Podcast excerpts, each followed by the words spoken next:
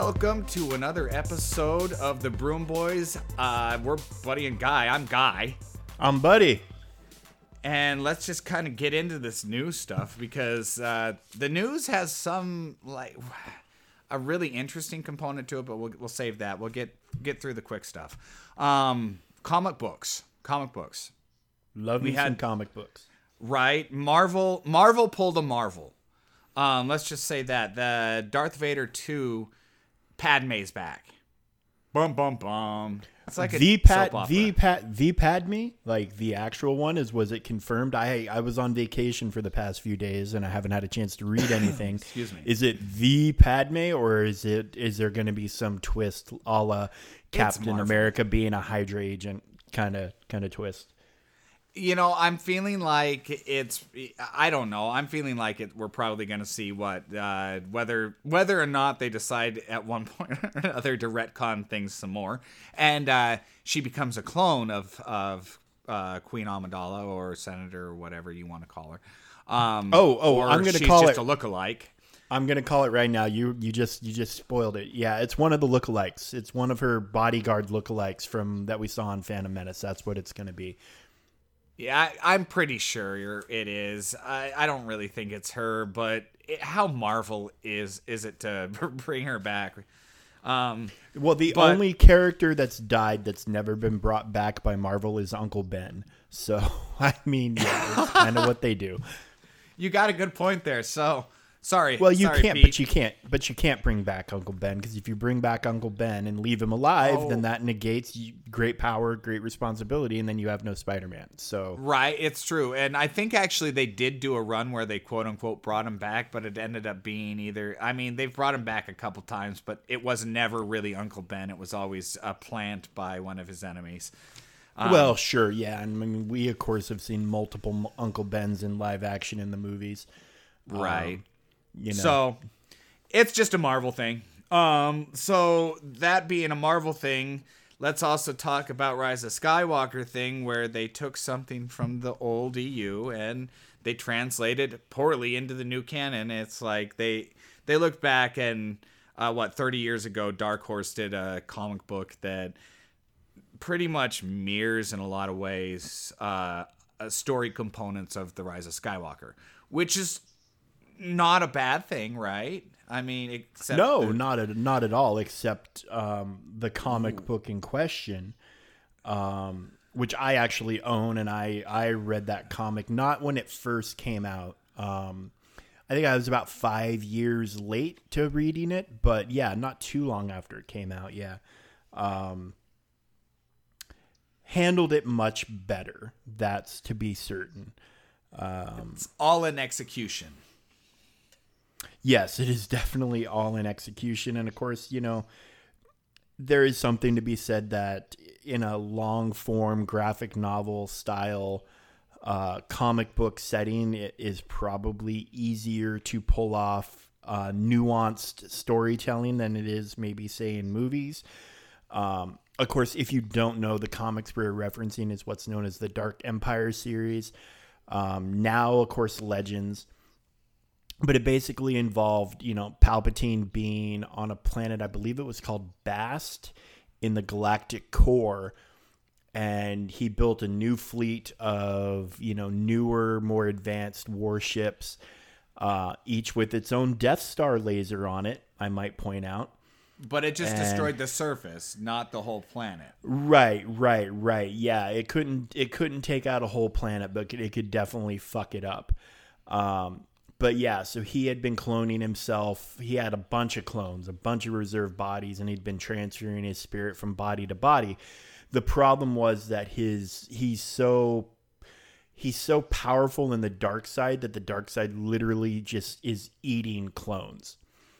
Um, and Luke kind of pretends to join him, fall to the dark side to defeat the dark side from within.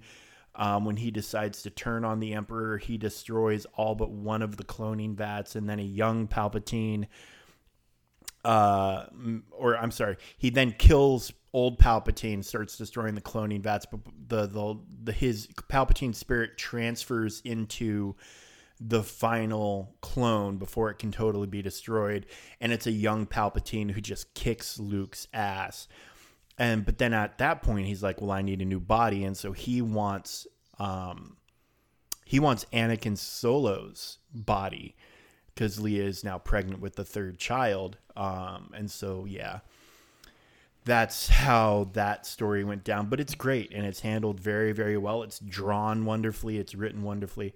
Um, so yeah that was their their inspiration. It just didn't translate over to the movie very well at all. Well, and then, well, that brings us to the next bit of news and actually Well, nice actually- transition.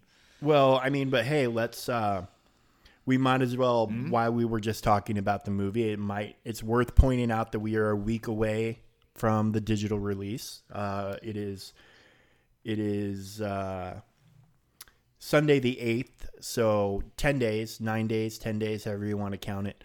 Uh, the 17th, 9 days, we will be getting uh, Rise of Skywalker on digital release. So, uh, yeah, Happy we will St. definitely. Patrick's Day on the 17th, right?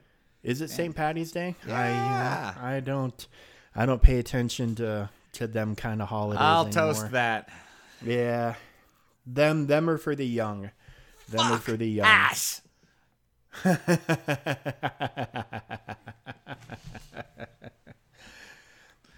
That's right. Boondock Saints reference, folks. If you don't know that movie, press pause, go watch Boondock Saints, come back and thank us in in the comments or on Twitter Seriously. at broom underscore underscore boys at broom underscore boys is our Twitter account. Uh, we'd love to hear from you. Yeah, if you go Um, watch let's see. Boondocks, go and tweet Yeah. us about it. Great movie. I a third one's coming out. I heard. Yes, they are going to do a third one. Uh, no, no word on the cast, but I'm sure all of the originals, um, except for the ones who have spoiler alert died. But that didn't even stop them. Even the dead ones came back in the second one. So One way or another. So in one yeah, way or another, yeah. God, I love those movies. Um, so but back to Star Wars. Uh, yeah. So the movie is coming out. Still no word on the director's cut, but I think we know why. Um, which brings us back around to this next bit of news, and that is the ultimate fairing of the novel that is coming out, the companion companion novel to the movie, um, Rise of Skywalker, and it is really it's fucking with things. I think. I mean, that's what you've heard, right? It seems to be a bit of a mess. Uh, it's not being well received by fans. I mean, the book is even going so far to retcon some of the things that have happened in previous movies. Like examples I've been given or examples I've heard are, you know, at the end of Return of the Jedi, when Palpatine was tempting Luke to strike him down, it was so he could possess his spirit could possess Luke's body or live on in Luke's body. Um, If you that's have- a retcon. Listen to our earlier shows. We talk about that kind of thing and how actually, while that's what they chose to do in canon, that seems a little bit far off. Yeah, I I wonder. There's a big part of me that says that this book is not going to be canon. I, I- think they I will. I think they will distance themselves from it based on the uproar that is coming from the fan base and the people who have read it. It seems to be more divisive than the Last Jedi. But doesn't it doesn't it actually tie with the full script? That I don't know. I every other Star Wars movie novelization has always been based on the scripts in some way or another, but probably I would have to say in certain cases there's definitely some artistic license taken by the author. Um, but yeah, mostly they're based on the script. Uh, Which could be why we're not seeing the director's cut. But yeah, but weren't we also supposed to get a um, a companion comic book or graphic novel that would have a lot of the stuff that was cut from the movie? So I'm interested so. to see how that will line up with the with the novelization and how that will um, line up with any potential director's cut we may or may not be getting. But yeah, bad reception. Yeah, they're doing some really weird stuff. They're I the expanding on the they're expanding on the dyad issue. Uh, I mean, yeah, like just all the all the hokey stuff that they never bothered to explain on film in the movies. It seems like they're trying to trying to put a band-aid on and patch up and explain in the novelization. But you got to do it. You got to do it well. Um, you can't just give a fucked up half-ass version of it and expect everybody to say, "Oh yeah, that's okay. That's a good, yeah." Yeah, no, I mean, I think what what some movie studios and maybe some publishing houses or whatever you want to call it, people who are creating the stuff, what I don't think a lot of them are realizing is how sophisticated audiences are becoming. We no longer can be kind of blinded from a bad story by flashy special effects and heavy action. You can in some cases, sure, if it's done, if the action is so over the top that you just you you don't give a fuck about the story anymore. But that's really hard to pull off. Um so yeah, I don't know. I think I think they really need to I don't want to tell them to slow down on putting out Star Wars stuff because obviously that'll affect some of the other projects that we're excited that are coming down the pipe. But man, do they need they need some help in the editorial process. They need to get somebody who knows some something about this stuff to look at stuff before it's coming out and be like, "Are you serious?" Like cuz at some point when you're just releasing stuff that's not great, and I don't believe that everybody who was handed this book thought it was great. I just can't buy that. Just like I can't believe everybody who was shown this movie before it came out thought it was great. It seems like there might be some yes men or yes people, yes women, yes Zims and Zers and whatevers. There just might be some people who are like, "Oh yeah, whatever, that's fine, put it out." Or there's a con- or there's people who are like, "It's got Star Wars on it. It'll make money. Just put it out. Why spend more time and more money when we can just put it out and make a profit?" Or maybe a combination of the two. Right. Um. Well, okay, agreed. But this this goddamn book goes on. I mean, it's the the re, the re, revelation. Find your words. freaking- Find your words. Find Sorry. your words. I'm, know I'm you're so mad. pissed off. I know about you're it. mad. I'm I know you're mad, but pissed. find like, your I'm like fired up about it because it just is so stupid. Okay. Okay, what are you fired up about about? this. What are you fired The- up about? Palpatine's son. Palpatine's son, his nameless son. Yes. Rey's daddy. Yeah. Yeah. If you don't know Um, what we're talking about, um What the fuck did they do? well, so apparently Rey's dad in Rise of Skywalker is a failed clone of Palpatine. So yeah. Which Okay. is yeah, like in the in the movie, the homeboy that they have don't even look nothing like Ian McDiarmid, which I think I've said before. And mm-hmm. second you of did. all, and second of all, like he seemed what do they consider a failed clone like i'm just i'm i'm he was a walking talking living breathing entity a person so what was a failure about him and why are they why he are didn't they look like Palpatine, and he wasn't able to use the Force. That that was his failure. Now, why would somebody who doesn't really care about, I mean, a whole lot of stuff, why would Palpatine keep this guy, al- this failed failed clone, alive? Who kept him yeah alive? yeah how was he kept alive why wasn't it just flushed right? It's like who or, or so has he been on the run? But if he hasn't been on the run his entire life, then and being hunted by Palpatine, then at that point in time, why would Palpatine accept him as his son when he's such a failure?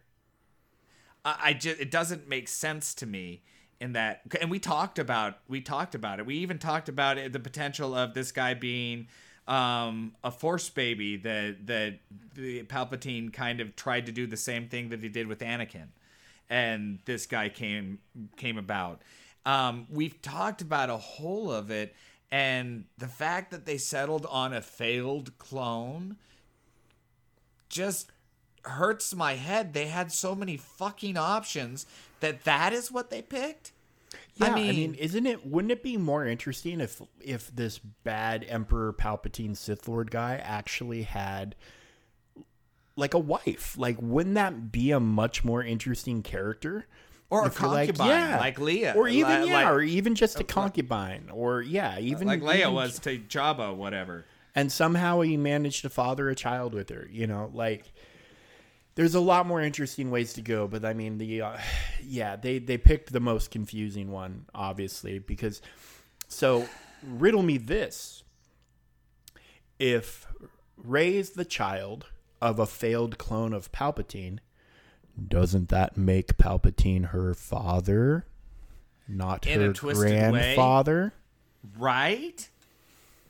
Thank you. Me too. Um, that's where I'm at with that whole thing. There's so many of those that it just really like it leaves me hitting my head literally on the table. It's like I I have the bruise because I I was I couldn't believe that was where they would go. So when they say these writers really love Star Wars, I I don't know what Star Wars these writers love because it's not e- even ones I've seen in the films. And that's what you were talking about that moviegoers are more sophisticated now. I I don't fully believe that. I think Star Wars fans. I think the entire universe, the saga, all those things, regardless of how involved you are in it, as far as whether you're just a moviegoer or you're you're deeper involved and you like the comics and the novels and you go that way, and the the movies are more for frosting and um, flavor and flair. That's fine too.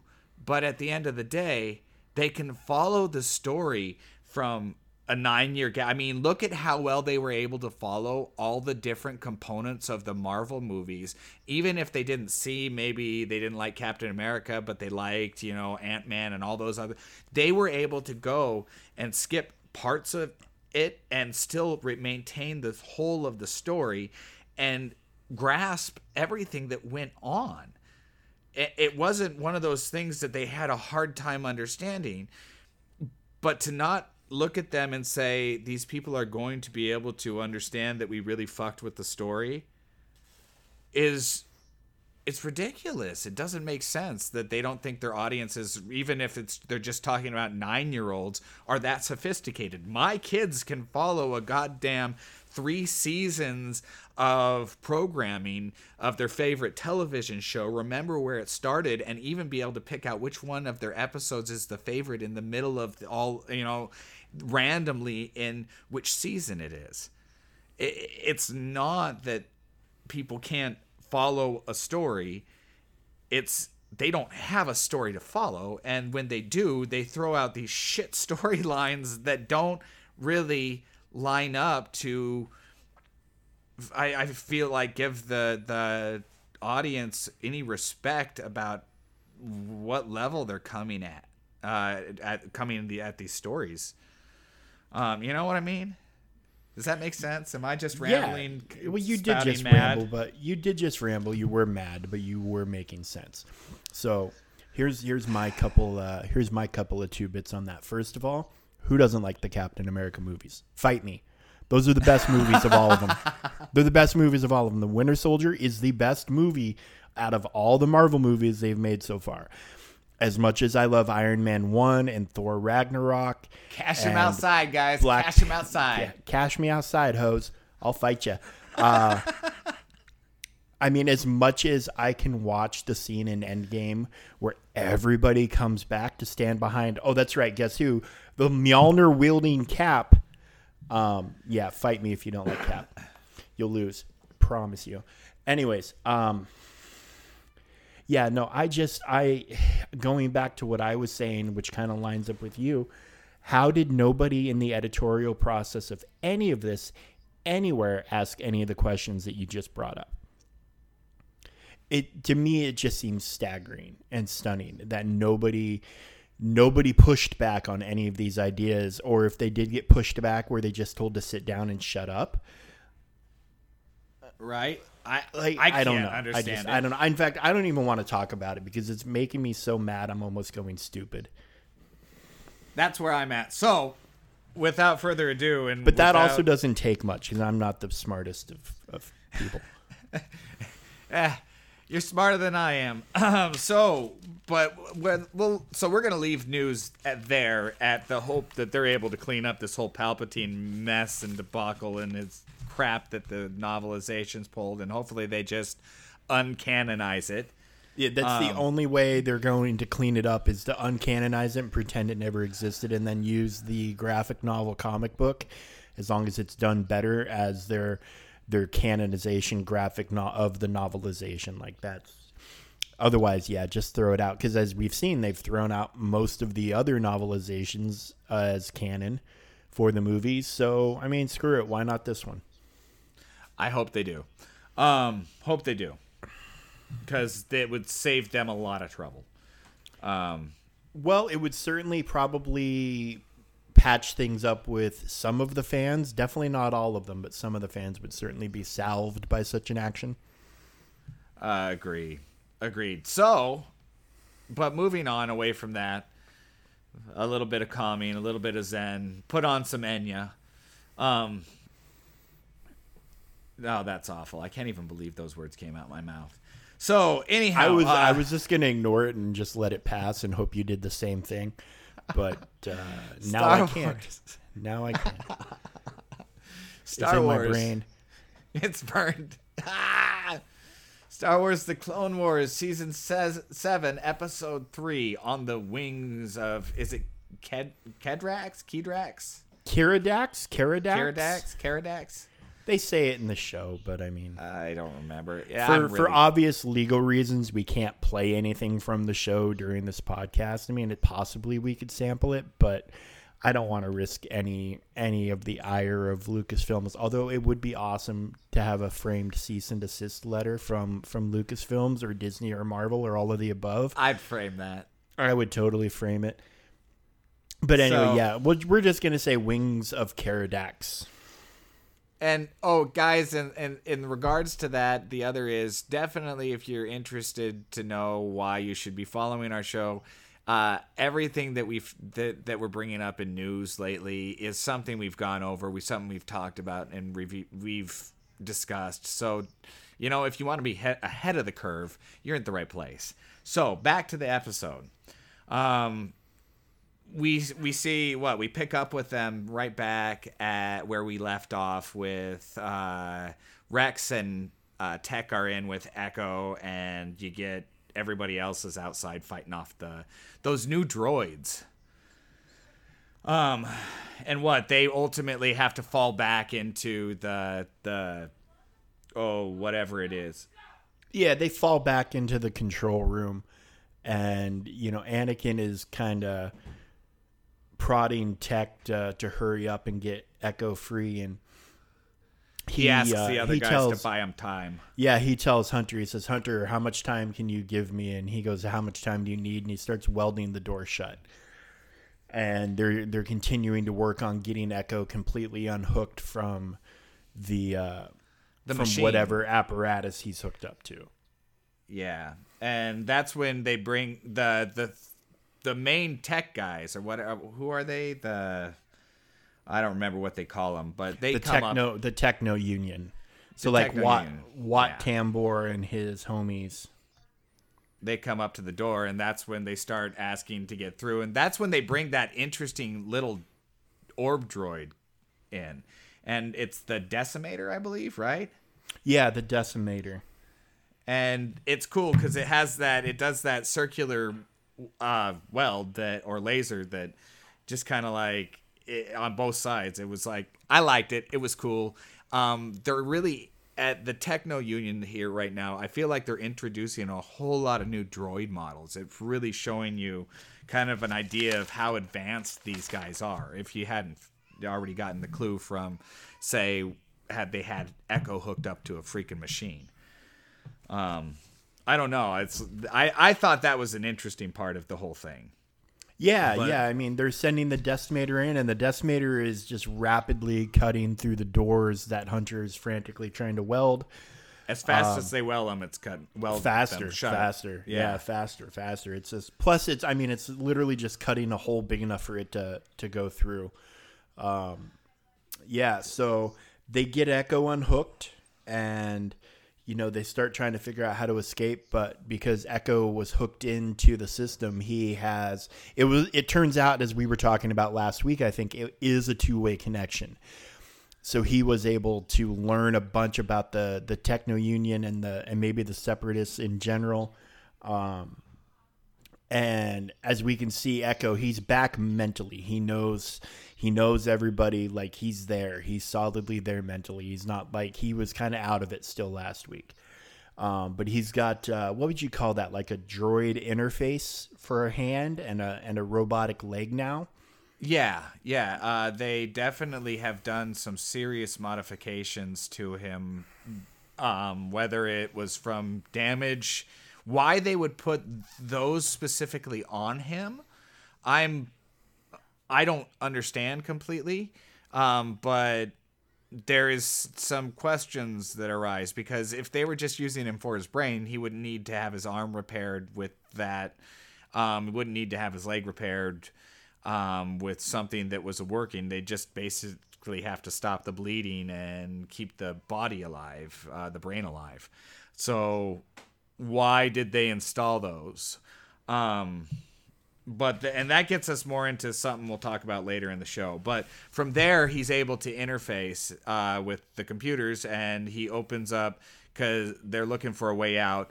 Uh, he offers the fact that he knows a whole lot, eh, or well, or I don't know. That's not the point that he offers. That he he it was a two way because he offers that up in the cooling system, and that was a cool scene because you see him open it up, and it's like, how are we going to get up there? It's all the way on the ceiling, and that's when Wrecker starts tossing people. Ah, one of yeah, the best. possi- possibly my favorite thing about the episode is how uh, Wrecker kept throwing people around. All a, all a maybe what was going on with Gimli in the Lord of the Rings movie. Uh, just tossing folks left and right. It was it was fun. I, I liked that a lot. It was kind of funny. And then to see Anakin just jump up and then use the Force to pick Wrecker up. Interesting enough, though, as the decimator got in, it lit up with the lightning or the electricity. Um, I, it's I, I don't. My guess is people are going to wonder if it was some kind of Force lightning or special lightning. Um, I think I'm- just tasers or some sort of stun. Field, The only- you know. the only cu- curious question that I had is it was definitely kind of attracting Wrecker because you saw Anakin have to struggle and against it um, to lift him and fight the the the pull. So I I don't know what was pulling exactly Wrecker, but it definitely seemed like something was. some sort of tractor beam or magnetic field, EMP field, maybe. Who knows? It doesn't. Right. If they if they didn't, it's space magic. It's you know, it's whatever you want to call it. It's Star Wars, motherfucker. You know, they can do whatevs.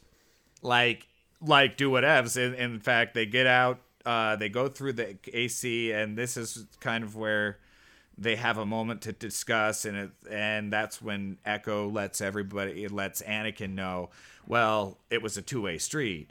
They might have gotten my plans, but I also got all of theirs. Um, and I know this facility inside and out um, there's a pad ahead, and he leads them out onto this huge pipe, trying to get across. And as they get lined up, droids come from each side. Um, and we will we'll, again we'll get into that. Um, but Tex says tech tech saves everybody. Wow, that was too hard to get out.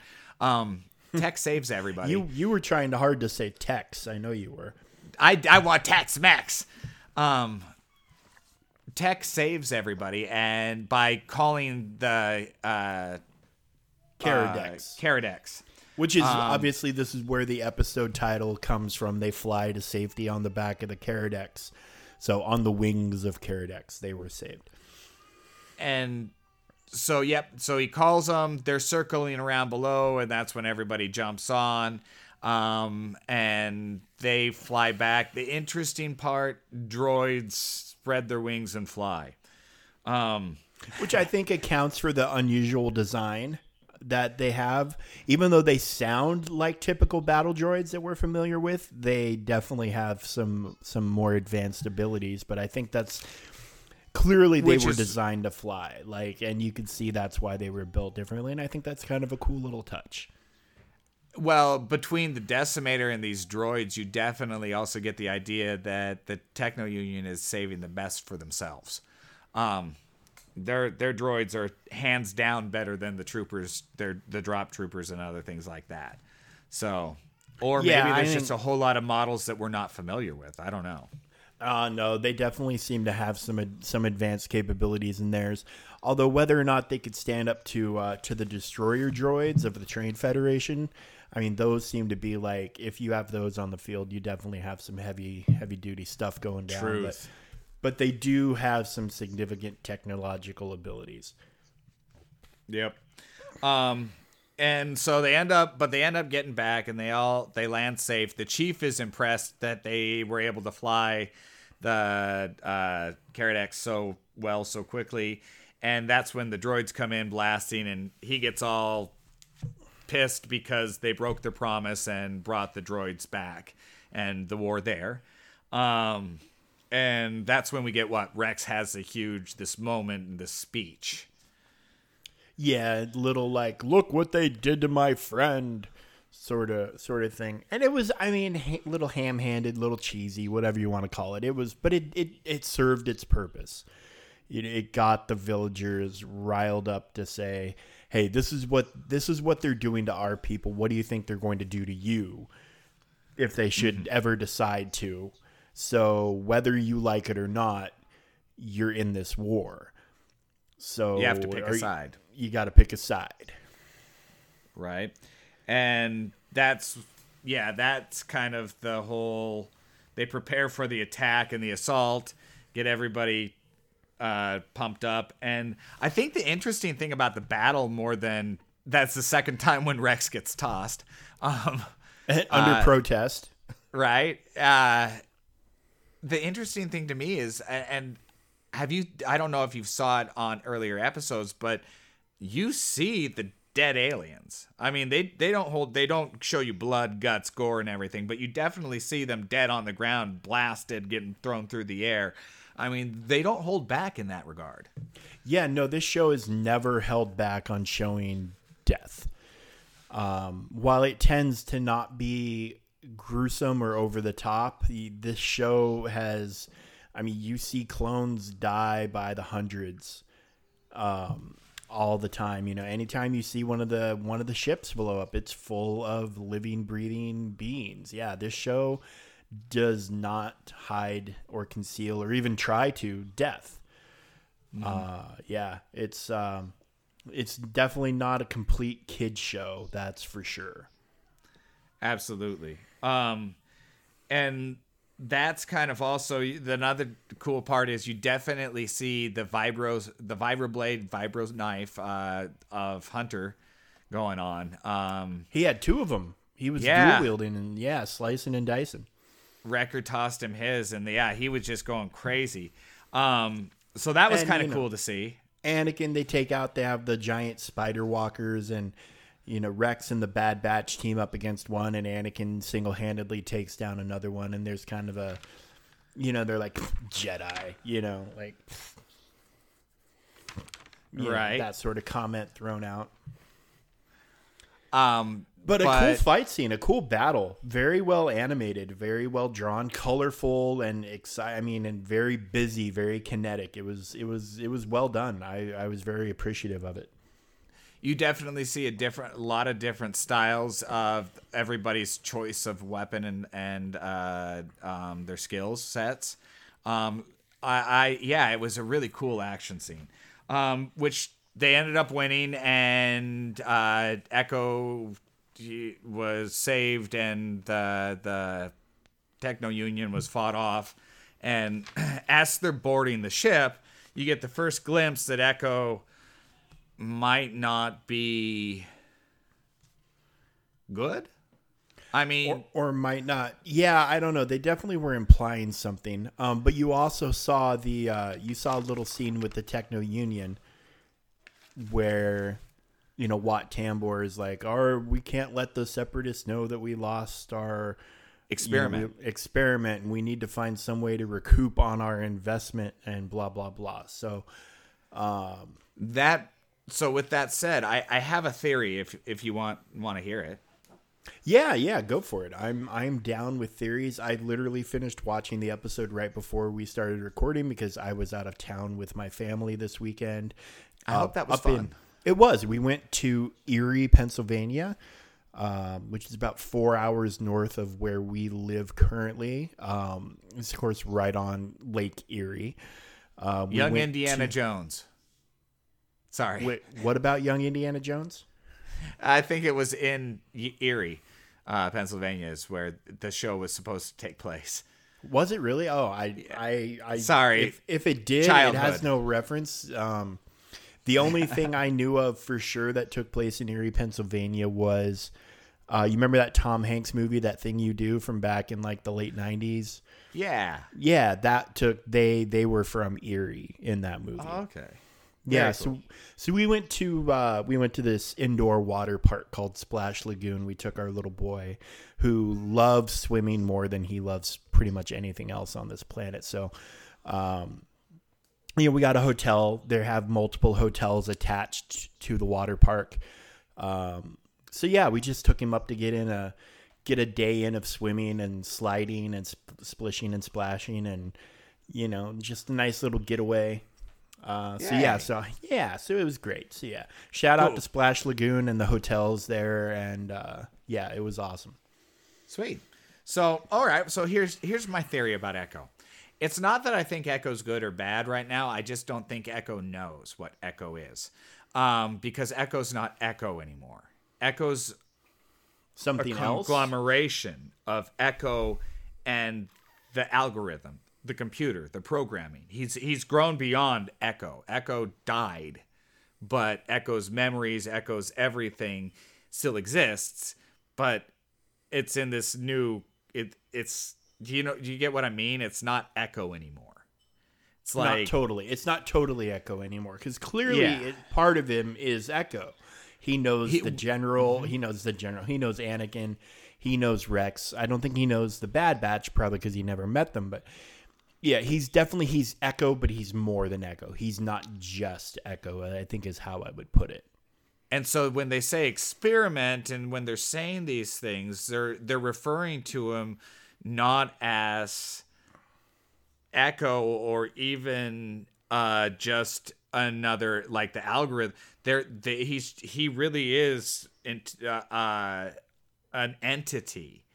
Um and they kept him sedated in a way that obviously I don't think he was aware that it was anything more than a program.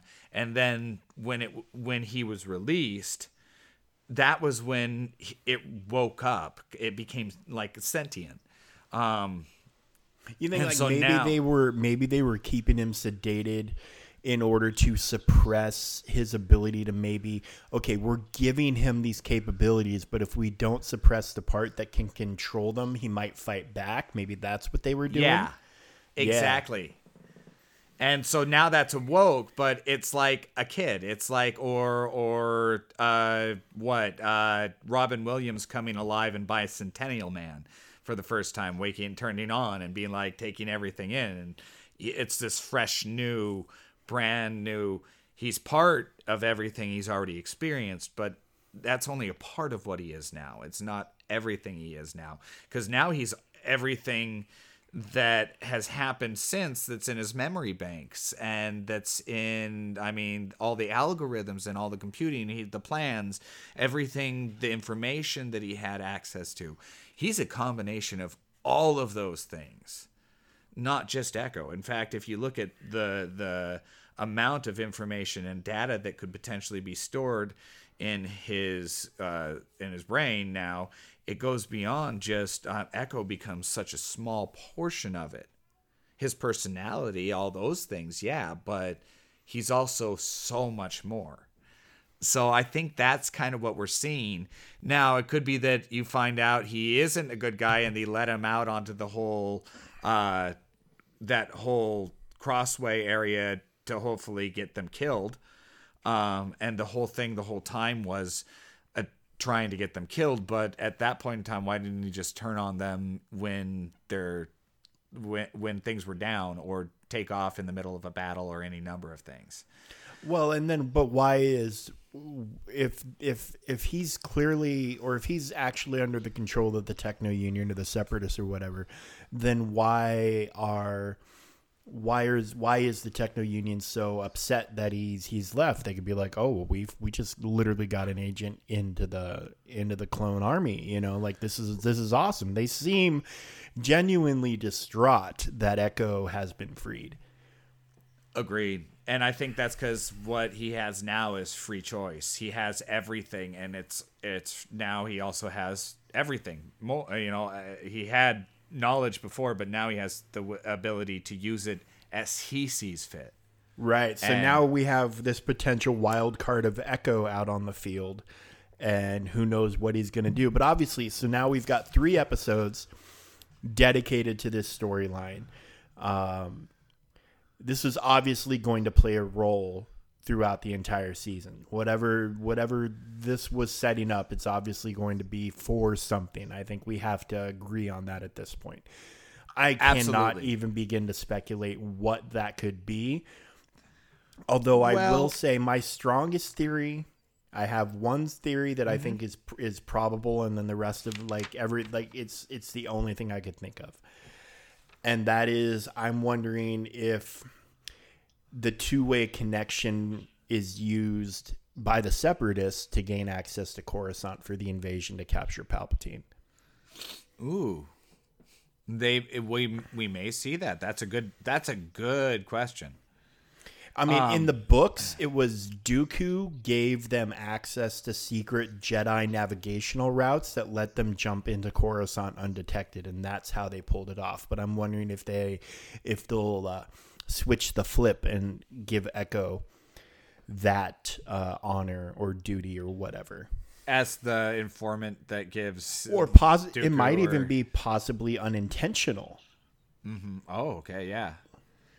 Um, absolutely. So it definitely all it seems that they're going with this whole free will versus programming. I mean, because we're gonna see either at the lead up to Order sixty six, or I mean, right before we're gonna see the lead up to all- every just before Revenge of the Sith, if not kind of like crosswalks into secondary portions of the story. I mean, because we talked about that already, that they may cover what we didn't see in the movie that was going on um, at the same time. I don't Which know. would- I've been seeing implications that we will actually see Order 66 in the show.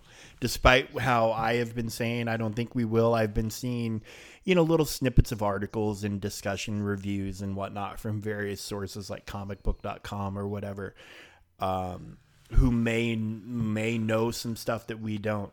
It seems like there's a decent chance we will see Order 66 carried out on the Clone Wars, and that apparently, if we do, it's going to be even more heart wrenching than it was in the movie.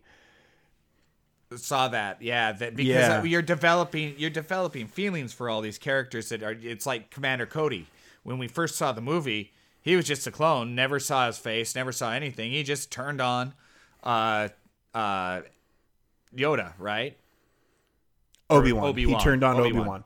But like, okay, It's- so over the course of the Clone Wars cartoon, we've spent time with Ki-Adi-Mundi and Plo Koon and Aayla Secura and all sorts of other Jedi that we saw gunned down in. Like, we literally saw all of those Jedi get killed by clones. Um, that you In- some of in them you Revenge- grew to know yeah, in Revenge of the Sith, but in the Clone Wars cartoon, we literally got to know them. So Mm-hmm. maybe that's what they're referencing. I don't know. Yeah, you uh, get to know the characters better, I'm sure. I mean, but it makes so much sense. You you, you get invested in them. you understand their personalities and their stories and you pick a favorite maybe obi-wan is just isn't just the only jedi to be the favorite anymore you might because of the show you have all of a sudden all these other people that you're invested in and then you have both sides that you're invested in and then you watch some of these these group that you're invested in kill the people that you're also invested in and it's like it's it will be interesting to see how that plays out that's for sure. Um here's one question for you speculating on this and we'll see how this goes through the season. The bad batch. Do you think we're going to see them survive um the finale of the clone wars? Uh yes. Yes, I think there's potential to see the Bad Batch live and then possibly beyond maybe even show up in one way or another either in another cartoon or potentially maybe possibly live action. I mean Well- that's I mean that's yeah, I don't know, but I I I think this is like we've discussed on previous episodes. The whole thing with the Bad Batch might be like let's just put them out there and let's see how they're received and then if they're if they're received well let's do something with them you know if we're going to make toys let's not break them let's let's let the toys stay intact and and be around because i don't i i do not think that they're going to be affected by order 66 they're too independent uh, Well, and I was thinking the same thing at first, but as I got to thinking about it, they follow orders really well. Every one of them. There's never a question when they're eh, when they're ordered to do something, they do it like immediately. The doors, how long do you need? Uh, you know, a way out, boom, there we go. How do we get out? Boom, there you.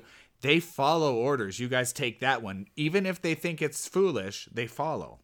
yeah but I don't so- think that the they're. I with- don't think they're gonna be. I think they're gonna actually flip, because No. now you have this squad. Think about it: super strength, incredibly smart, marksman accuracy, and then Hunter with his ability with the vibro knife and blade. You have a Jedi hunting team.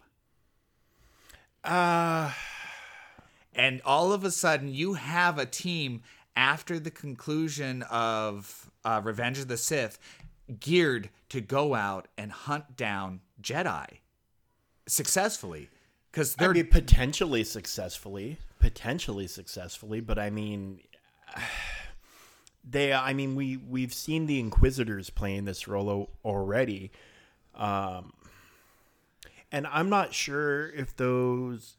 but the Inquisitors had force powers and eventually if they grew strong enough they had to be killed. These guys are completely just uh, troopers that follow orders that are super powered, quote unquote. Yeah, I mean, but I'm not. I'm not sure if you would actually. I'd do it. if you would actually say that what they their actions are orders um you know when Anakin says Hunter can you buy me some time? That's a question. That's not an order. That's not saying Hunter you know an order would be Hunter go out there with your guns and hold them off until you die. That's an order. Um I'm not I I'm not sure because they're they're supremely independent. Like they're independent to the point that they don't really have somebody that they report into. It almost seems like they're a little mercenary group within the clone army. That like Agreed. and none of them are officers. Hunter's a sergeant, right? That's if that's mm-hmm. the rank I hear tossed around for him. So none of them are officers. So it's like they're like to me they're like the A team. You know, like if if you need them and and if you can find them, maybe you can call the Bad Batch. Like that's what the kids that's I mean that's what they seem like to me is like the A team. I agree. Uh, you know, so I I think they're I think they're way too independent, and obviously there's been mutation there's been mutation, so I don't know if you want to mistake discipline for programming. It's hard to say. It's going to be interesting. They can definitely do a lot with these guys. I don't know that they'll go the heel turn route because I mean, r- look at what they did with Rex. There's already plenty of clones that are turning their back and murking Jedi left and right. So, do we really need four more that we're we're starting to become attached to? I mean, yes, the emotional weight of a group of clones that we actually like turning on on our heroes would definitely be a little punch in the gut, but I mean, does it need to happen? I would say the only reason I feel it would be a need to happen is I, I'm I'm really open to either way because the truth is it's like you said they could go a team with them. They but at the same time they could go Suicide Squad. They could go a whole lot of different directions. I mean with this group it's really going to be up to whichever whim and author and writer gets a hold of them um, and they, what they decide uh, with wild hairs because that seems to be how they decide to do these things. Um, but they have the potential for a whole lot of great story whether it's as the villain or as the good guys. Um, and i just am saying their ability specifically if they were didn't have all these like special characteristics that fit so well into a combination to take down Jedi, I wouldn't I wouldn't even question it. I would look at it and say, no, these guys are going to be, you know, find a way to beat their programming or whatever it is that's making the clone all the clones turn or switch. These guys are going to beat it um, if it weren't for those specific set of abilities that give them that chance to really all in a lot of situations the majority of them come out ahead on the upper hand of the jedi they go up against. And not only that they're hunters. They're they're tracker i mean they especially hunter specifically he's attuned to hunting the force. They they allude to that. Um, so I just get I, with those things, I'm I'm left to question and and wonder what their ultimate goal with the group is. I don't know that they know, but I am like, oh, they know. I, I wonder mean, the if we're season, gonna see. The season's already done. They know what the fate of the Bad Batch is. So, in a live action, though, how about this? How about this? We've done this once before because we asked this about who we would cast for uh, what was it? For Mara, for Mara Jade. For Mara. So why don't we do that? Who? How about who would we cast for the Bad Batch? Who who would we cast as Wrecker, Tech, Crosshairs, and Hunter in a live action mm-hmm. Bad Batch adaptation? Yep, I'm uh, taking this here. okay. So, hmm, I'm gonna. Do you, do you have ideas? Because I'm gonna need a second to to think. Let's do this one at a time. Let's do this one at a time. If all right, got, let's start with Wrecker. One, with Wrecker, okay. Wrecker. I went with Bautista. With Dave Batista, Drax Dave the Batista. Destroyer himself, huh? Yeah, there's uh, just something about his face that is just. I mean, I thought about a couple of them, but he just really fits me as an overgrown Rex. Or as an undergrown Rex, maybe. Right. Um, yeah. Um. Oh God. Hmm. Now, can hmm. you see hmm. anybody else in that role? I'm thinking. I'm thinking. I'm thinking. Um, because Batista is good. Uh, Batista is really, really, really good. Um. What about what about Dolph Lundgren? What about Dolph Lundgren? You know, I could see Dolph. I could see Dolph definitely. He has he's got that really sharp face. And that's the thing that I'm I when I was thinking about these things and another reason why I picked uh Batista is his they have these these sharp almost pointed features uh, from the nose, chin, those kind of things. Really strong jaw. Um, so yeah, no, I could see Dolph, especially bald Dolph. Yeah. Yeah, yeah, with, with the with the white eye, Dolph Lundgren. Yeah, yeah, yeah, yeah. You know, and he's oh yeah, because you know Wrecker doesn't exactly have like a normal speaking voice, and Dolph's accent could play into that. I could see it. I could definitely yeah. see it. That's a good choice. I'm still gonna stick with my, my with my Dave though. Well, I mean, I I I I dug out Dolph Lundgren for the sake of digging out an alternative choice, but I agree with Batista. I mean, another obvious choice would be The Rock. You know, you get Dwayne Johnson to play that role. He would he he would be. Uh, he, would doesn't look as harsh though as harsh though it's like that was kind of one of the things that i really he one of the reasons i picked actually dave batista over the rock was because he has more of a, a grizzled kind of veteran-y look to him uh, rather than really the clean stuff and the movie the movie perfection of the rock Ooh. Yeah, no, I mean, I think it's a great choice. um so how about crosshairs or crosshair excuse me Crosshair, the sniper. Uh, I mean, physically, he seems to be about average. Uh, I mean, but you still need somebody with physicality, someone able to pull that off.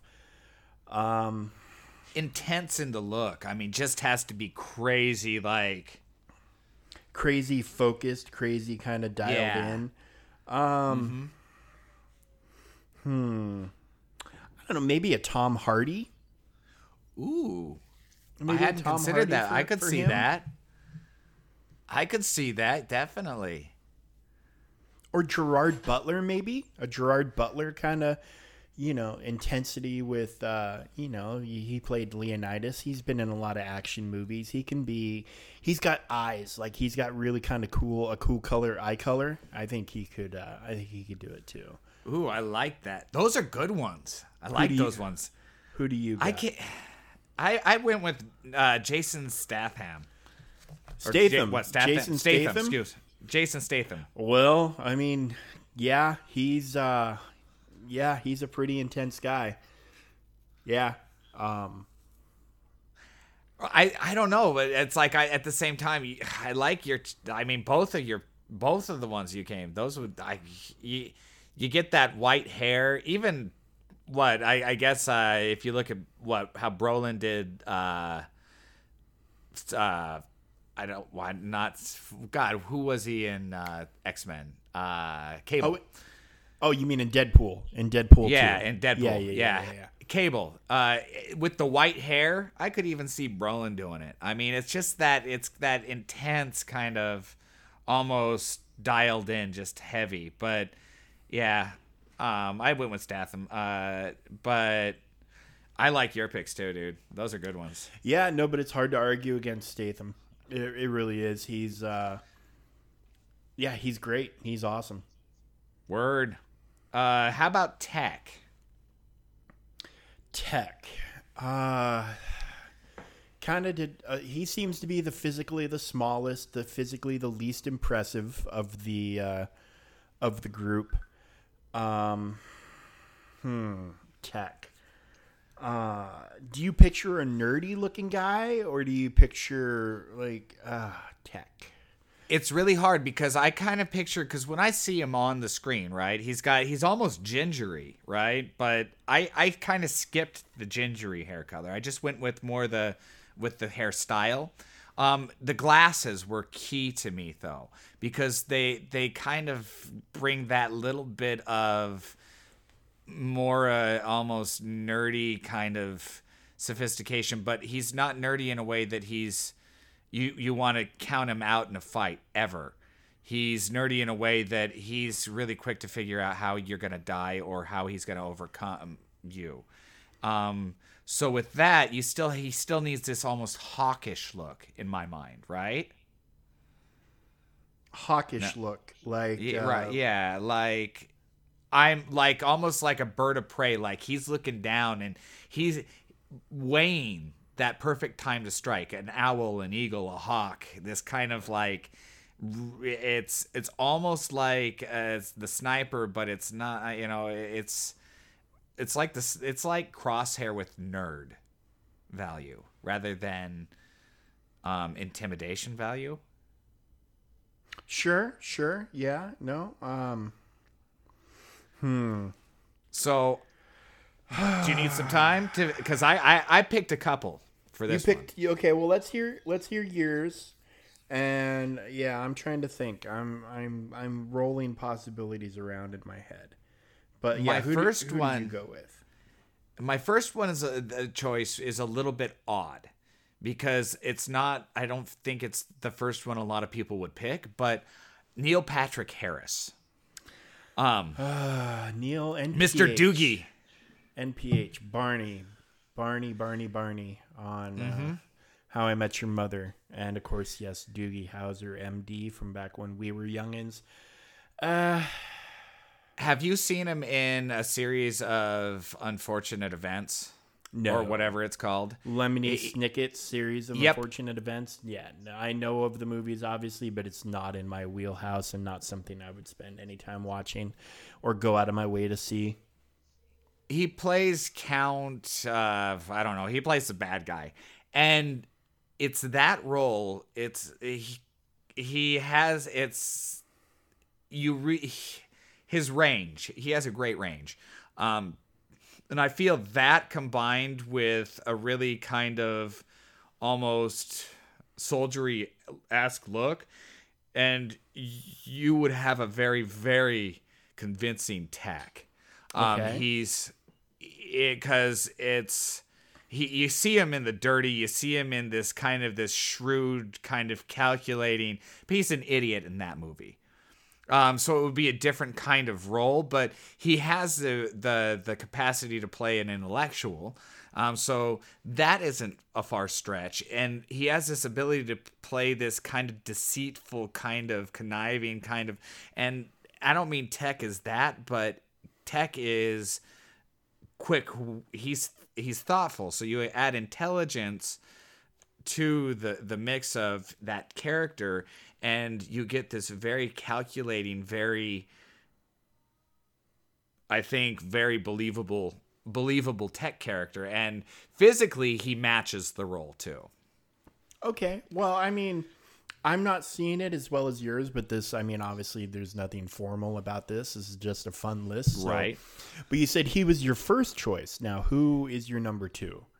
Well and okay my number two is actually the first one i'd go with um okay. harris is just kind of like another one that it's the first one that i kind of thought of that eh, yeah i could actually see in the role but not the first guy i go with the first guy i'd go with would be uh, stanley tucci Okay, sold. Boom. There you go. There's your guy right there. All I need is his name. All I need is Stanley Tucci's name because I am a huge, huge Stanley Tucci fan. Uh, that guy, I think, is one of the most. Actually, I don't even know if he's underrated. Maybe underappreciated might be the better word, but I think he is one of the greatest actors of the last couple of decades. Um, he's a chameleon. you can see how all they look alike too Yeah, yeah, he's a chameleon. Like he, so like he played the doctor that came up with the super soldier serum in Captain America in the first Avenger. He was that doctor. Uh, he was in Transformers. He was in Lucky Number Slevin. He was in uh, The Devil Wears Prada. I mean, he's he can play anything, anything you put in front of him, he plays, and he plays wonderfully. i'd love to see him as tech Yeah, That's- no, I could go with choice. It. I could go Number with it. one. Okay, so but you had two choices, so I'm going to go ahead and give two choices of my own. Uh, all right My first choice, since I can't pick Stanley Tucci, since you did it, I'm going to say Paul Bettany. ooh Paul Bettany, who played Vision and you know was Michael in Legion and has been in a number of projects, was voiced Jarvis forever before we ever saw him as uh, as the Vision. Uh, will be in the Scarlet Witch TV show on Disney Plus. Um, he's another wonderful actor with a great range, who's not necessarily a physical specimen. Um, but definitely has like the the nerdy gravitas. He could pull off that role. Uh, he could pull it off very easily. And we've already Without seen doubt, it. We've yeah. already seen him as a white-haired albino in uh, the Da Vinci Code. He was the uh, the the the monk assassin running around trying to kill off the uh, the Priory of Sion or whoever they were, whatever it was called. It's been a while since I've watched that movie. Um, okay, so Paul Bettany, and then hmm, Joseph Gordon-Levitt. ooh ooh Oh, that's a good one. I could also see him as Crosshair. Yeah, yeah, he could be Crosshair too. Although, But- is he even still No, alive? I haven't seen Joseph Gordon-Levitt in a long time. Is he okay? Oh yeah, he's alive. I, I he's. Uh, I, I want to say he was doing some philanthropy stuff. I'm not sure, but Wait, he was yeah. no, he was trying to get Sandman made into a thing for a long time. Yeah, Uh, and I think And- Sandman was picked up by Netflix, but I don't know if he's attached to it or not. Ri- I have no clue, but yeah, he's he's still alive, kicking, and I don't know if he's got anything coming out here currently uh, soon. Um, but yeah, 2016 looks like his last really big something. I'm not gonna say career wise last uh role, but Oh no, he'll be back. He's he's probably Daniel Day Lewis in it, doing something. oh no, he he was in. You see him. He was actually in 2018. He was in Endgame as a as a security guard. He was in Avengers Endgame as a security Yeah. guard. Last Jedi as uh, slow and low. As slow and low. Slow and low. Okay, well, good for Seriously. good for JG. I mean, obviously the guy, he don't need to work. He's got plenty. Slow and low. okay. Slow and low. This is the tempo. Last Jedi is slow and low. Voice. He was the voice only Okay. as a Uh, cameo. All right. Well, let's you- let's wow. let's not go down. Knives let's Out. Not, let's not go. Wait, what? Knives Out. He was in Knives Out. As Detective Hard Rock. The voice of Detective Detective Hard Rock. It's just a cameo. Who's Detective Hard Rock in Knives Out? Uh, that's a great question. I Was it a know, but- detective they talked to on the phone or something? Yes. To only have a voice. Yes. Okay. Well, I guess him and Rian Johnson must be buddies then. Oh, that's right, because of Looper. Because of Looper, Oh. Joseph Gordon-Levitt was in Looper, directed by Rian Johnson. So there I you go. like There's- that movie. That movie's fantastic. I really that was a great movie. Um. Anyway, so yeah, there's there you go, Levitt. I didn't realize he had so many cameos. Slow and low is my favorite. Slow and low. This is the tempo. Okay, don't go down the slow and low rabbit hole too much, man. Sorry. Okay, Because so guess back. Because once we're done with this, I have a surprise. I have a breaking bit Oh. of news that I'm going to be springing on the audience as soon as we are done Ooh, playing this little game of ours. It'll be the nice way to wrap up the episode. Is my present to you guys, Ooh, well then Hunter. Let's see, Hunter. Hunter. Do you- so grizzled, choice? a grizzled veteran Yes. leader type guy. Um. Oh shit. Um. Grizzledy veteran leader type guy. Um. You know, I mean, I know he's been brought up already, but Statham would be a good choice for True. that role. Um, I feel like it has to be a guy with a good mullet. a guy with a good, so like Billy Ray Cyrus. Flat top and mullet. I mean, you could go with Billy Ray, I suppose, you know? Um. So okay, so I mean, a mullet. We don't need to pick a real person that has a real mullet to do this because I mean, there are things called wigs, and I mean, even CGI can be done with hair. So, um, so even though these clones were probably birthed at the same time, you know, just due to their mutations, they appeared different age-wise. So, somebody who's a little bit more of a grizzled-looking, older. Um, Oh, I guess we have to stick with we have to we can't we can't race bend them. We can't race bend them. They we can't turn them black because we have to stick with the uh The clone. they're clones. Yeah, so I was going to say like Idris Elba would be cool, but Ooh. um yeah. but yeah, we can't uh since we can't we can't twist and bend um That's the hardest part. Is because the clone part, it just gives you this kind of this structure that you have to work with. Yeah, yeah, that definitely limits you. That definitely limits you. Um you know, I mean, there's a part of me that's like young Harrison Ford, but I mean, I would I would cast young Harrison Ford to to like if they remade Jaws, he would play the shark. So, um He'd do awesome. he would do awesome. Uh so okay, so let's if we're going to assume that Hunter is going to be the the lead actor in this movie, right? Hunter will be the the head honcho. So we need to have maybe let's pick somebody with some. I'll pick somebody with some star power. Um, let's go with a let's go with a Matt Damon to play Hunter. Ooh, ooh, that's a good one. I like that choice. You know, physic. He's he's obviously he's got the physicality uh, to pull it off. Uh, he's obviously got the acting chops. Uh, you know, I mean, he's Jason Bourne. We've seen him in action shit before, where he's just fucked shit up left and right. Uh, you know, I mean, they can make him look as old as they need him to, uh, if they want to go with a more grizzled look.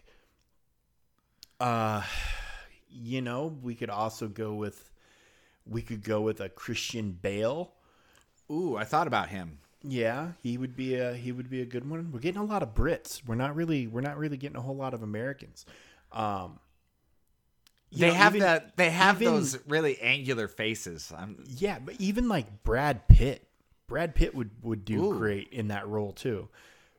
and he has. Ha- we've seen him with a mullet in the '90s. He. Yes, yes, we have. But I mean, we've also we've also seen him in any number of different roles, and I mean, he is one of the better actors of the last of our generations for sure. Um, Truth. he- we've seen him play in military roles before. We've seen him pull off all sorts of stuff. So I mean, got any one of those guys. Uh, right. yeah, I- any any one of those guys. I mean, of course, you know, if you're doing a heavy leading person, you know, I mean, Brad Pitt is obviously somebody that's going to rise to the to the top when you're looking at that sort of a thing. Um, And they all have that similar again that that face that style. yeah, Pitt, Damon. Um, I oh, okay, I yeah, let's actually hear would yours. Let's go- hear yours. I I you're gonna. I feel like you're gonna love this. Um. Is it is it Mark Wahlberg? Ooh, that would be a lot a lot of fun. But no, Sean Bean. Sean fucking Bean. Yeah. I do love that because I think I'm probably the biggest Sean Bean fan on the planet. I really, Right. really think that my my like of Sean Bean goes back to I think before he ever appeared. I want to say his first big role exposing him to audiences in America was what in Goldeneye, probably right. I think that's Um, where I- I America so. Probably first learned. 006, right? 006, yeah. Well, so I know him from before that, and I'm sure the series of, of shows that I watched uh, probably aired on the BBC, but they were brought to America via Masterpiece Theater on PBS, where he played a fictional character uh, from a series of books by an author named Bernard Cornwell. The character's name was Richard Sharpe, and he was Yes. he was a rifleman in the 95th Rifle Regiment during the Napoleonic Wars, and he saved uh, Sir Arthur Wellesley, who later became the Duke of Wellington. He saved his life. And so Wellington or Wellesley promotes him, gives him a field promotion to an officer. So he's literally he's the bastard born son of a prostitute. And in the military back then, you had to be a gentleman. You had to literally pay money to the government in order to become an officer. And so he was never he was wasn't accepted by anybody as a lieutenant uh, starting off. But so these these books and then the show that it became follows his his course and his rise through the ranks and his triumphs and tragedies. Um, but that was my exposure to him. That's where I first learned him learned about him, and then of course he was in Goldeneye, and then he appeared in the Lord of the Rings movies as Boromir. Actually, you know where I first, and I mean my first experience with him, What's your first Wha- experience? Patriot Games. Oh yes, he was in Patriot Games too. Yes, he was. Mm-hmm. Patriot I- Games. I had forgotten about first. Patriot Games. No, I guess that might have been my first too. I can't. I mean, it's hard for me to piece in exactly when all this stuff happened. But Patriot Games was what early 92. nineties. Okay, so 92. it actually would have been roughly around the same time. It would have And been the roughly first- the same time period. Yeah, the first film he was in was, I guess, Winter Flight back in 1984.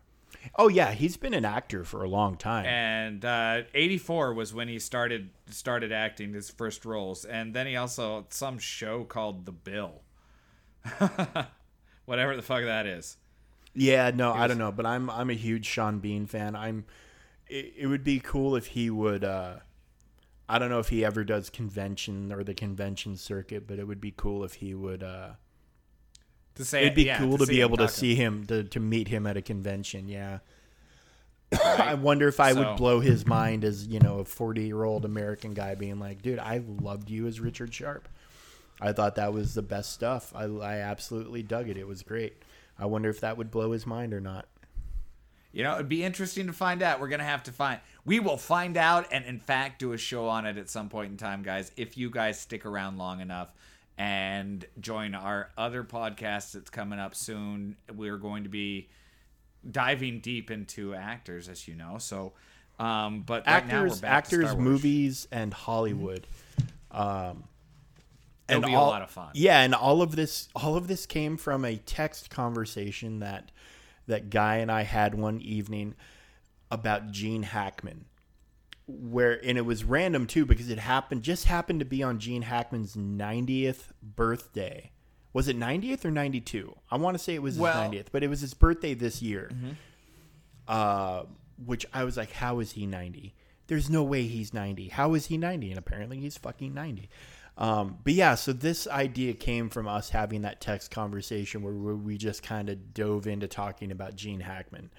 And then, well, we had that, and that was the first time. The second time, then, we had a huge, long discussion about. Uh, um, I, I can't. I, I keep wanting to say Stanley, but I'm Stallone versus Schwarzenegger. Stallone versus Schwarzenegger, and yes, and that that conversation cemented the idea that yeah, we need to we need to talk about this stuff because there's a whole lot of information, and a whole lot of cool stuff out there about it. Well, and I mean, and not only that, but there's a whole lot of movies, TV shows, and actors that, you know, they they might not be center stage spotlight. Maybe even I hate to say the words relevant anymore, and some of them aren't even alive anymore. But there's a lot of wonderful films and performances and films by actors and actresses that maybe some of the younger generation just doesn't know about. And Well- so part of it is to maybe expose people to some of that. Part of it's to discuss the things that in movies and actors that we love and have enjoyed over our lives and just to have a good time. Well, and also, I mean, I feel there nowadays you have a whole lot. It's we even discussed it earlier in the show. You have a whole lot of CGI and story. We're, audiences are not unsophisticated, so yeah, we've been fed a whole lot of CGI and graphics and all these amazing visuals for a lot of years, but stories tell a story. I mean, dialogue.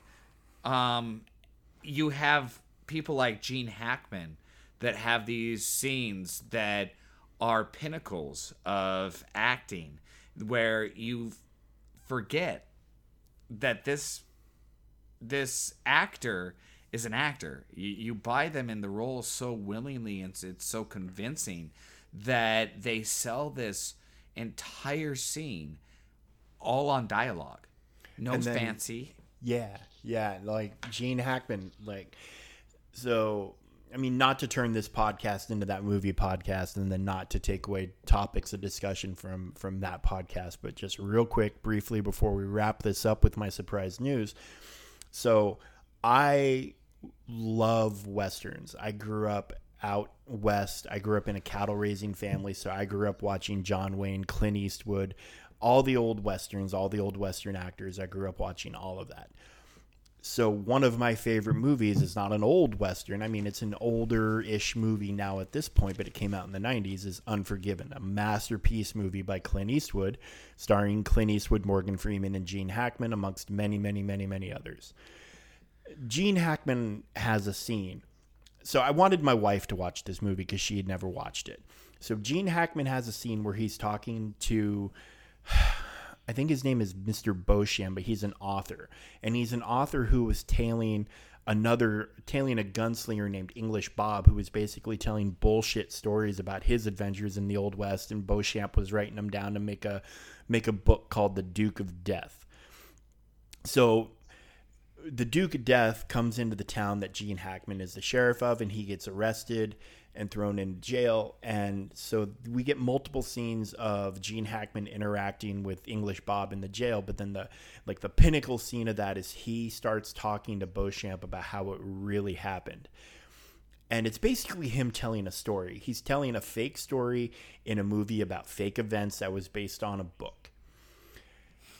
but my wife at the end of that scene turns to me and says, I wish this whole movie was Gene Hackman telling those stories.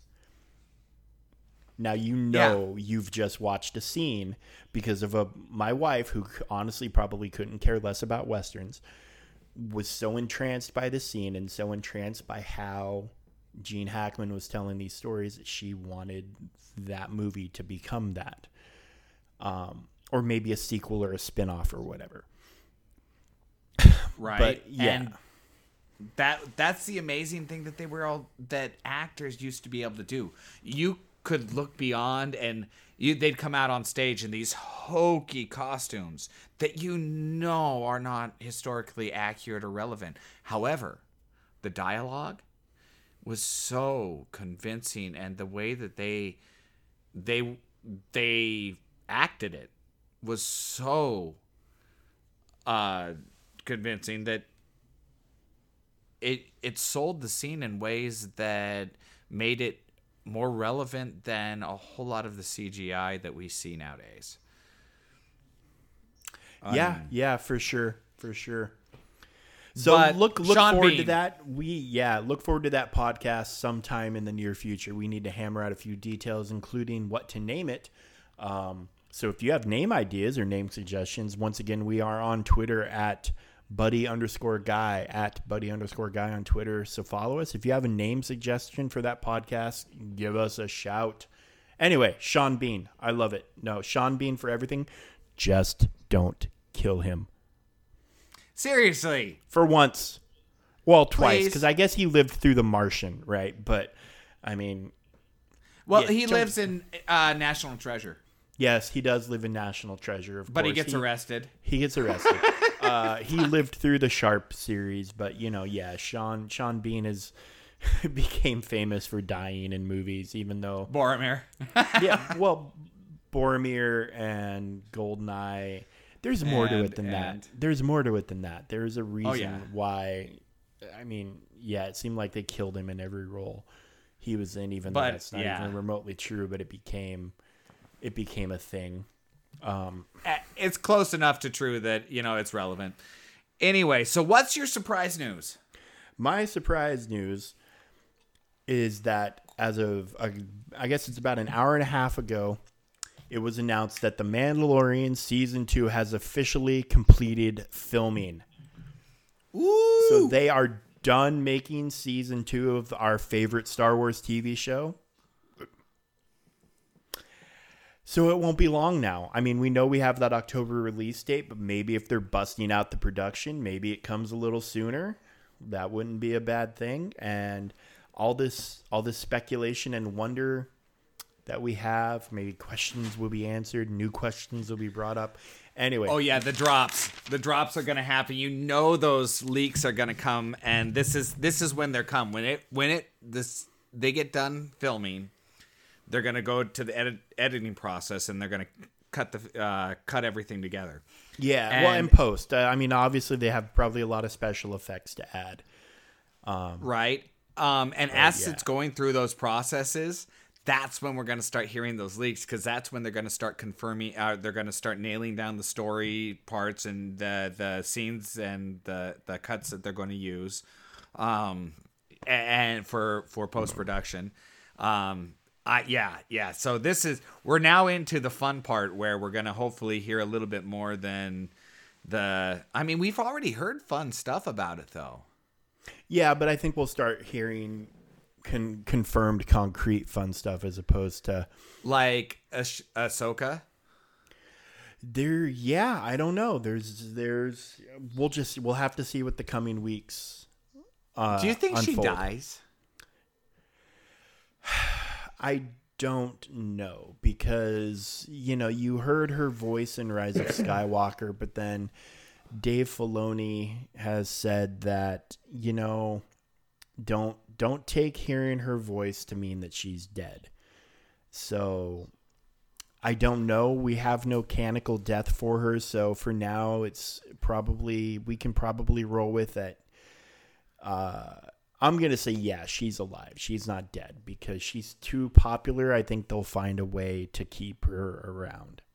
The only reason I ask is because I keep reading these stories about how this her altercation at the at the conclusion or by the time we get the conclusion of season 7 she's going to have had her final altercation with Maul and everybody's like we know how that turns out uh, and I'm like how does it turn out Well, because she went on later to fight Vader.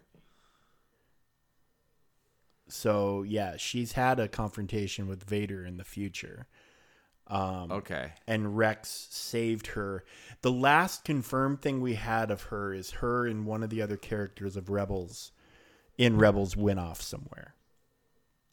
okay so so we know that she lives past season 7 Yes, if unless of course they do something to make Rebels not canon. Which I don't see them doing that. I'm not sure I see them doing that, but with the Maul show coming and with with Maul meeting his fate in Rebels, it's hard to say what they may or may not do. Um, everything I hear about the Maul show puts it at uh, post uh, or I want to say pre actually. Um, oh, uh, A New Hope. well, it Uh, better be a pre pre A New Hope because, I mean, Obi Wan in Rebels kills him long before A New Hope comes. Right. so- Uh, Well, okay. No, I. Uh, it happens. We're going to see. I think his takeover of the Mandalorians specifically.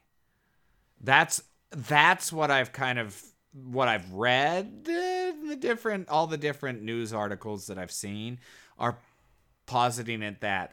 There is one that kind of thought and was saying that there's potential they may dive into uh, Maul's story before he falls. Um, yeah, but, but I don't feel like the story content- yeah. about that. I feel everybody wants to see the story content of him as the leader of the Mandalorians. Well, and then he Or at also least taking it becomes over. he also becomes the leader of the um The Death Watch or whatever it is. no no no the the Or- criminal the criminal syndicate. Oh we see yeah, him- yeah, yeah. We see him in in Solo as the leader of the Black Sun. Maybe is that what they were called in Solo? I can't remember. I don't remember, but that's right. I forgot about that.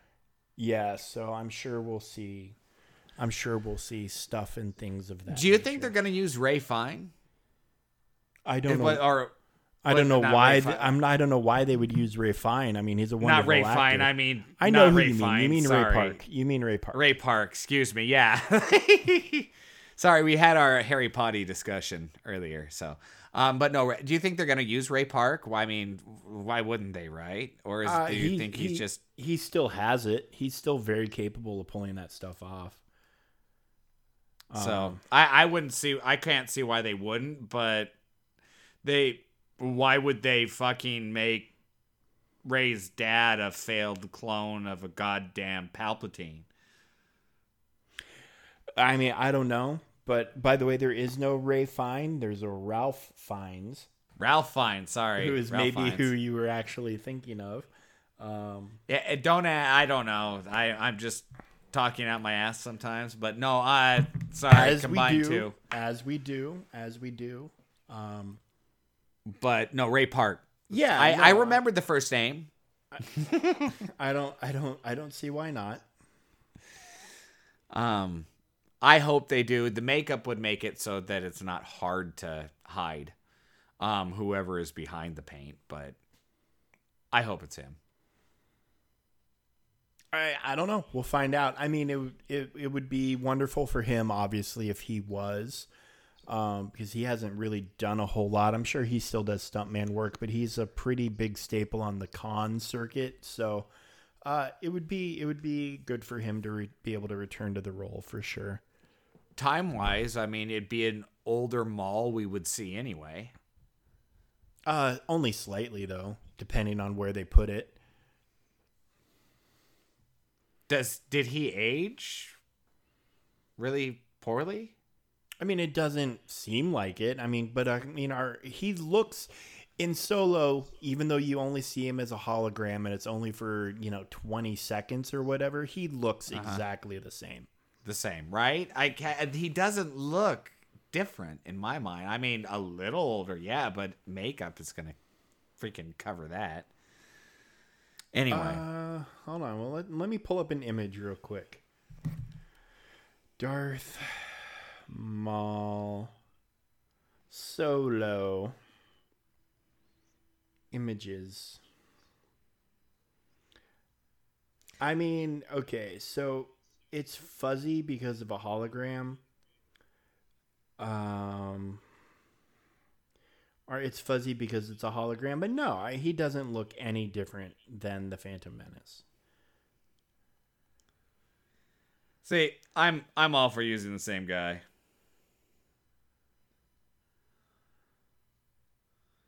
Anyway, yeah, yeah, yeah, no, I mean use Ray Park. I mean, if you want, if you want, I mean, if they don't, they're gonna have to find somebody who's capable of, you know, of of good martial arts and you know and that sort of stuff. And so yeah, why not?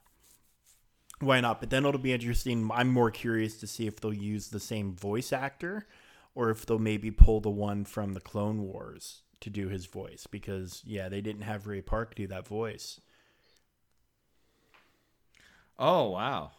Yeah, but I'm not even surprised because in my mind they're still doing stuff to uh cut costs when it, you don't have to see them on screen. You find somebody that sounds close enough like the original actor and save a dime.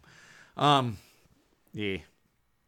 But here's to hoping that they actually go the extra mile and give us a little bit of service. I mean, that's like I those are the fan service things that they could do to be really successful rather than the crap they've been trying to pull. I mean, this, I and this is me me who was actually excited about the fact that Disney bought Star Wars. When this whole thing happened, we talked about it like years ago. And you were oh shit.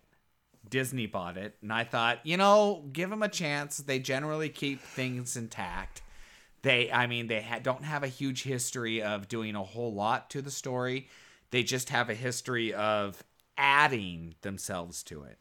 And I'm sitting now on the side of saying, holy fuck, what the hell are they doing? This is not the model that Walt chose. This is obviously corporate Disney and where it's gone from there. And it's. A, they need to get themselves back under control and look at the fundamentals of where they came from. They completely erased the canon from the last 30 years. They need to recognize what they did. And if they don't want to use it because they want to keep the movies going and tell those tell those news stories, do it. But it's I thought that they would at least respect where it had been. And I don't see any respect. I see a whole lot of new writers that have only seen um, not even the first two trilogies, but the third trilogy, and they call themselves Star Wars fans. Um, and Disney calls them premium Star Wars writers. Marvel calls them Star Wars writers, and they don't actually have any true idea of where this entire universe has been for the extent of its life. And now they're in control of making these decisions that they shouldn't be because they haven't done their goddamn fucking research. Well, Excuse it my might ra- it my might, rage. It might be worth noting that Bob Iger, the CEO of Disney, resigned several weeks ago, and that we will have a new CEO. Now, he wasn't forced to resign. He wasn't pushed out or anything like that. He basically felt like with the successful launch of Disney Plus, um, there was no better place for him to step away. Uh, apparently, the chairman of of or the head of I- parks, Bob Chapek, is now CEO. So who knows what that will do creatively? What kind of a, a of a different direction and push we may see projects take. Iger's done it. Ultimately, I feel like he's done a great job. I don't feel like he's to blame for Star Wars. I mean, Um, probably not. at except- Marvel- I mean, well, but here's the thing. Marvel, no one, no one is point. Yeah, but nobody's pointing fingers for blame for Marvel or Pixar because everything they do is gold. Even the bad Marvel movies, which I mean, you know, like people say Iron Man 2, Iron Man 3, Thor the Dark World, even those movies are still fairly well liked and received. You know, they might not be in the 90s on the tomato meter, but they're in the 70s, you know, for you know, okay, maybe not. Maybe I don't know what the tomato meters are off the top of my head. But, you know, people like things about those movies. Uh, I thought Thor: The Dark World, while the story was maybe a little off, I thought it was pretty funny. It was easy. It's an easy movie to sit down and watch. I'm not unhappy watching that movie. Um, Agreed. I am Completely agreed. I am when I watch Iron Man two, I am. Uh, I feel like Iron Man two was too long and like they tried to do too much. Um, I feel like it should be on USA. Yeah, or something. Yeah, I mean, Iron Man two. I'd have it on USA problems. to just play it while I'm making like breakfast or lunch or you know doing background noise, background shit. noise, background Yeah. noise. Yeah. and but yeah no star wars definitely doesn't have the the kick that uh, the other properties do. And i when that with that said since it's there with the others i can't fault Iger for that. I have to fault the head of lucas studios which is kathy kennedy. And that brings me back to saying eh, you know obviously what i've said the whole time but with the idea that Indiana Indy 5 is coming out and where she really started with uh, uh, the Lost Ark, and that's I mean, Indiana Jones has been really a whole lot of her focus. I feel like in her entire career, Star Wars wasn't. Um, so I do feel like she we we may end up seeing. We'll see how true it is. I keep hearing gossip and rumors about once that concludes, we may see her step down since her contract's up. Um, it would be fitting for how the I mean that would be more of a fitting arc for her than say Star Wars. Um, and let somebody come in and salvage what's happened. Um, hopefully we see a really awesome Indy movie then at that point in time that Well, we conclude- we need to see an awesome Indy movie because Kingdom of the Crystal Skull Oh, was a don't- bona fide disaster. That was Uh, like a freaking sequel movie that was number four. I mean, Last Crusade, even freaking Temple of Doom, Last was Crusade is perfection. It is an Oh, God, I absolute love that movie. perfect movie. And yeah, they need to salvage Indy's legacy. In fact, I would say that Indy's legacy is in far more need of salvation than Star Wars is.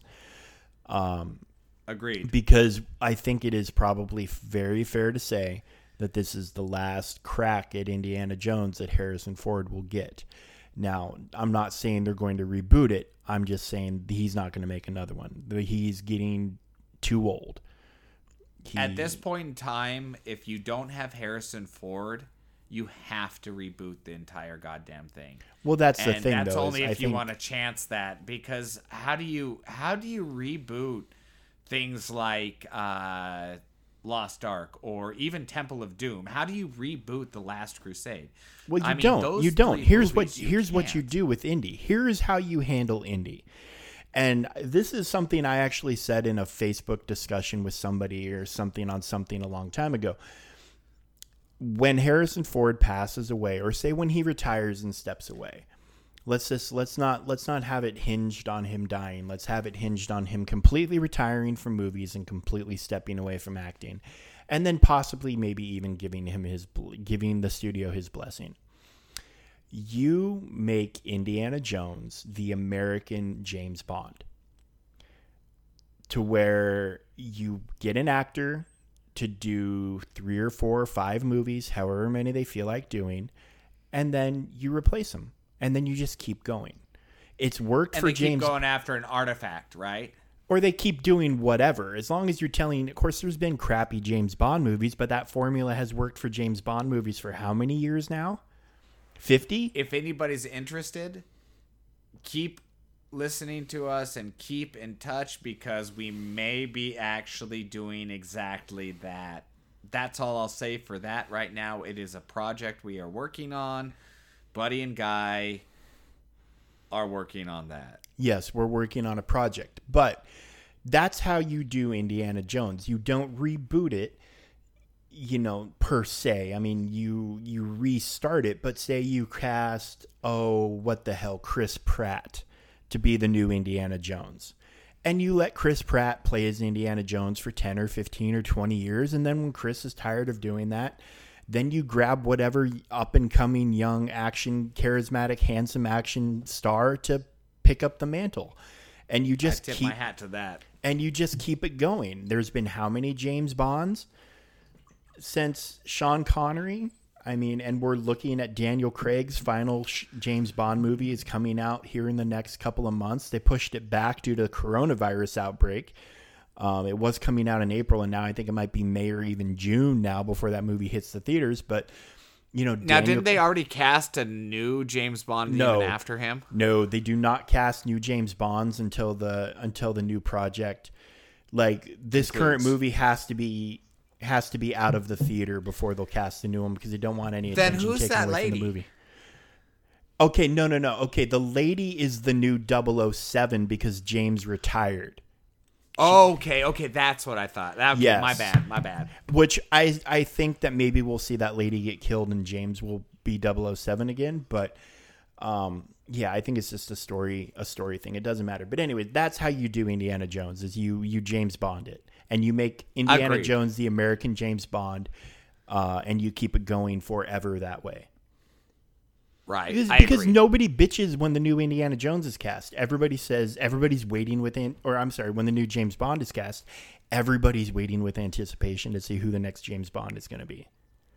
It's true, and the new series of movies, how they're going to handle it, the new villains. Everybody, nobody's ever t- sad about the new villains because that's the other thing about James Bond is you can always count on James Bond to wrap up the villain, like in in a movie. Even if you have a movie that carries over, oh, you found out there was a villain above the villain that we killed last time.